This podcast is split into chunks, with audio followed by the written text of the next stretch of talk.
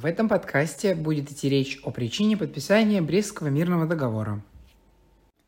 3 марта 1918 года Россия подписала Брестский мирный договор.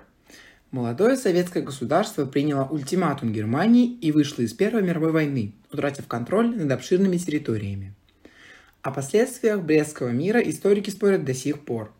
Одни называют его предательством интересов страны, другие – единственным верным на тот момент решением – Первой мировой войне, начавшейся летом 1914 года, Россия выступила на стороне Антанты и ее союзников – США, Бельгии, Сербии, Италии, Японии и Румынии.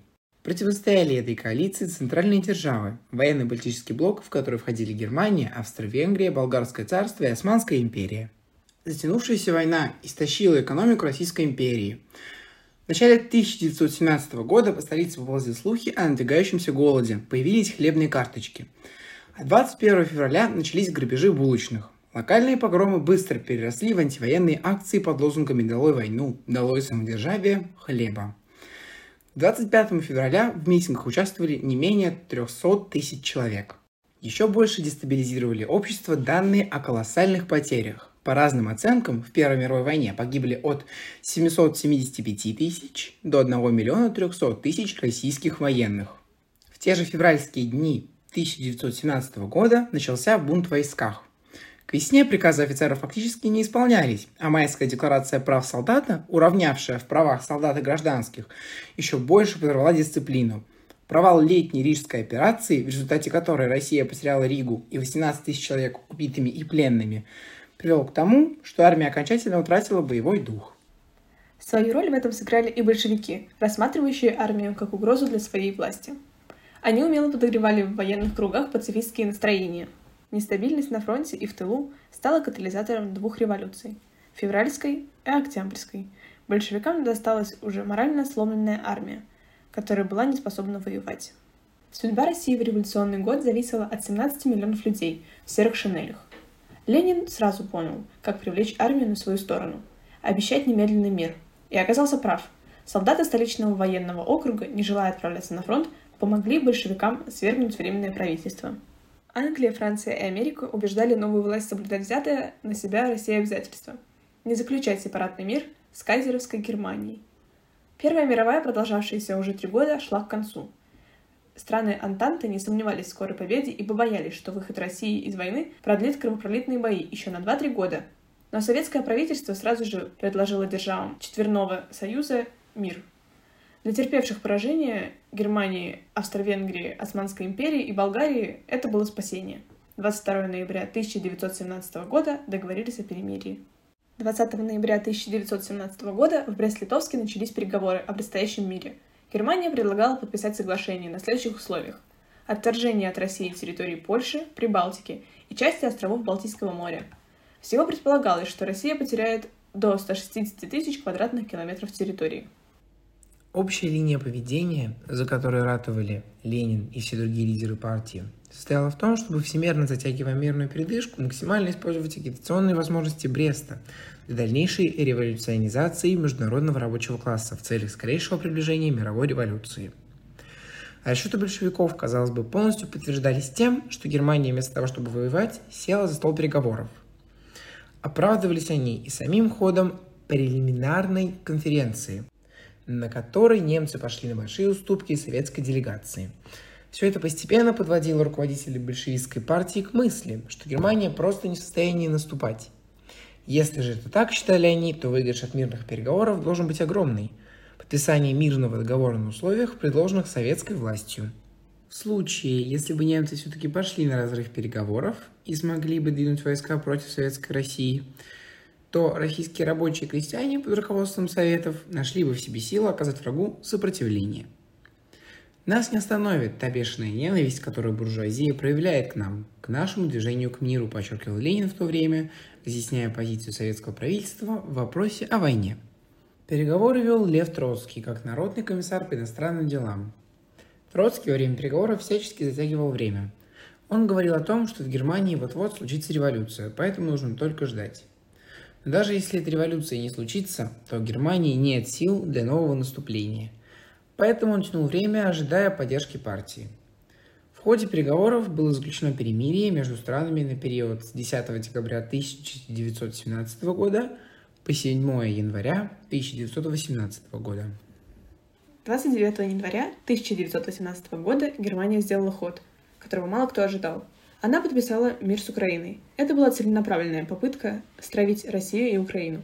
Но советское правительство продолжало гнуть свою линию. В этот день был подписан указ о демобилизации армии. Вечером 28 января Германии было объявлено следующее. Мы выходим из войны, но вынуждены отказаться от подписания мирного договора. Троцкий. Разумеется, это вызвало шок у немецкой стороны, которая не могла понять, как можно перестать воевать и не подписывать мира. 11 февраля в 17.00 во все штабы фронтов была послана телеграмма Крыленко, что война закончилась и нужно возвращаться домой. Войска начали отступать, оголяя линию фронта. Одновременно с этим немецкое командование довело до Вильгельма II слова Троцкого, и Кайзер поддержал идею наступления. 17 февраля Ленин вновь предпринимает попытку убедить членов партии подписать мирный договор с Германией.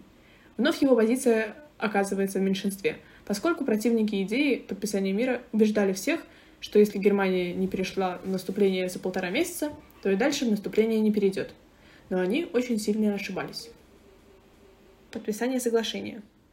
18 февраля 1918 года Германия начала масштабное наступление на всех участках фронта.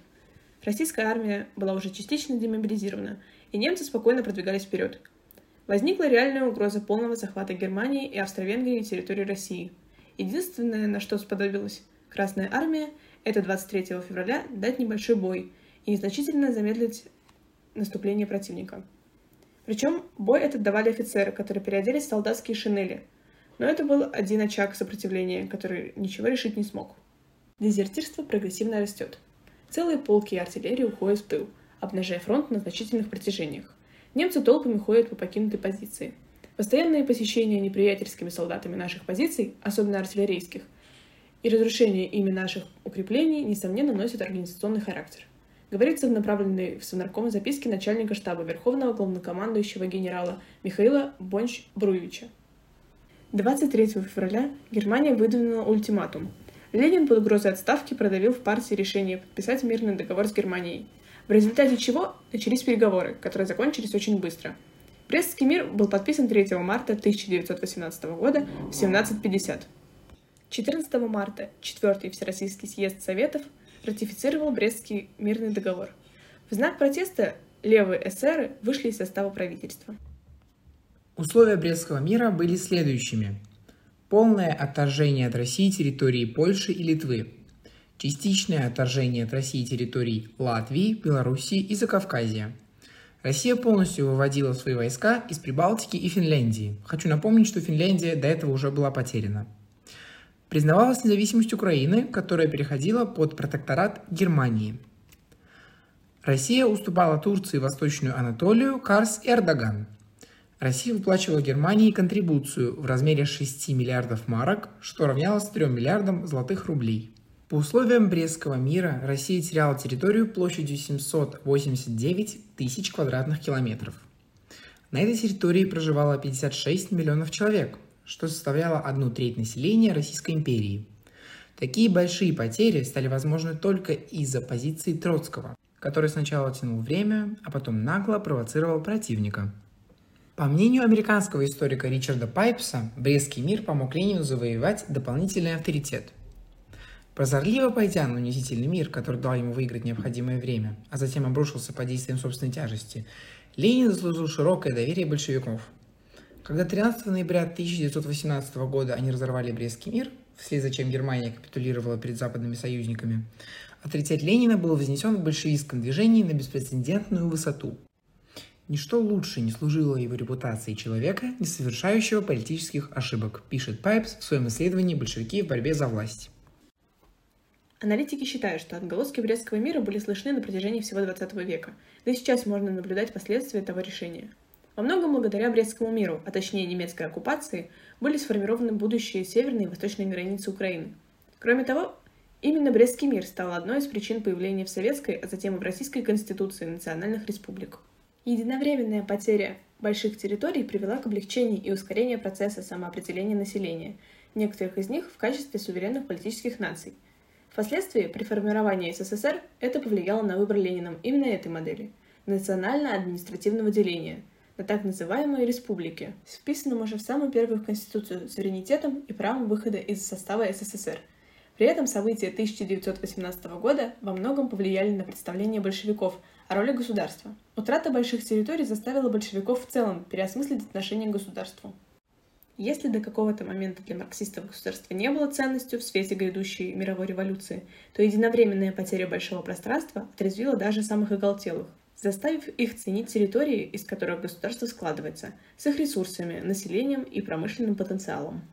Брестский мир, с одной стороны, спас правительство большевиков, с другой – настроил против них пол России.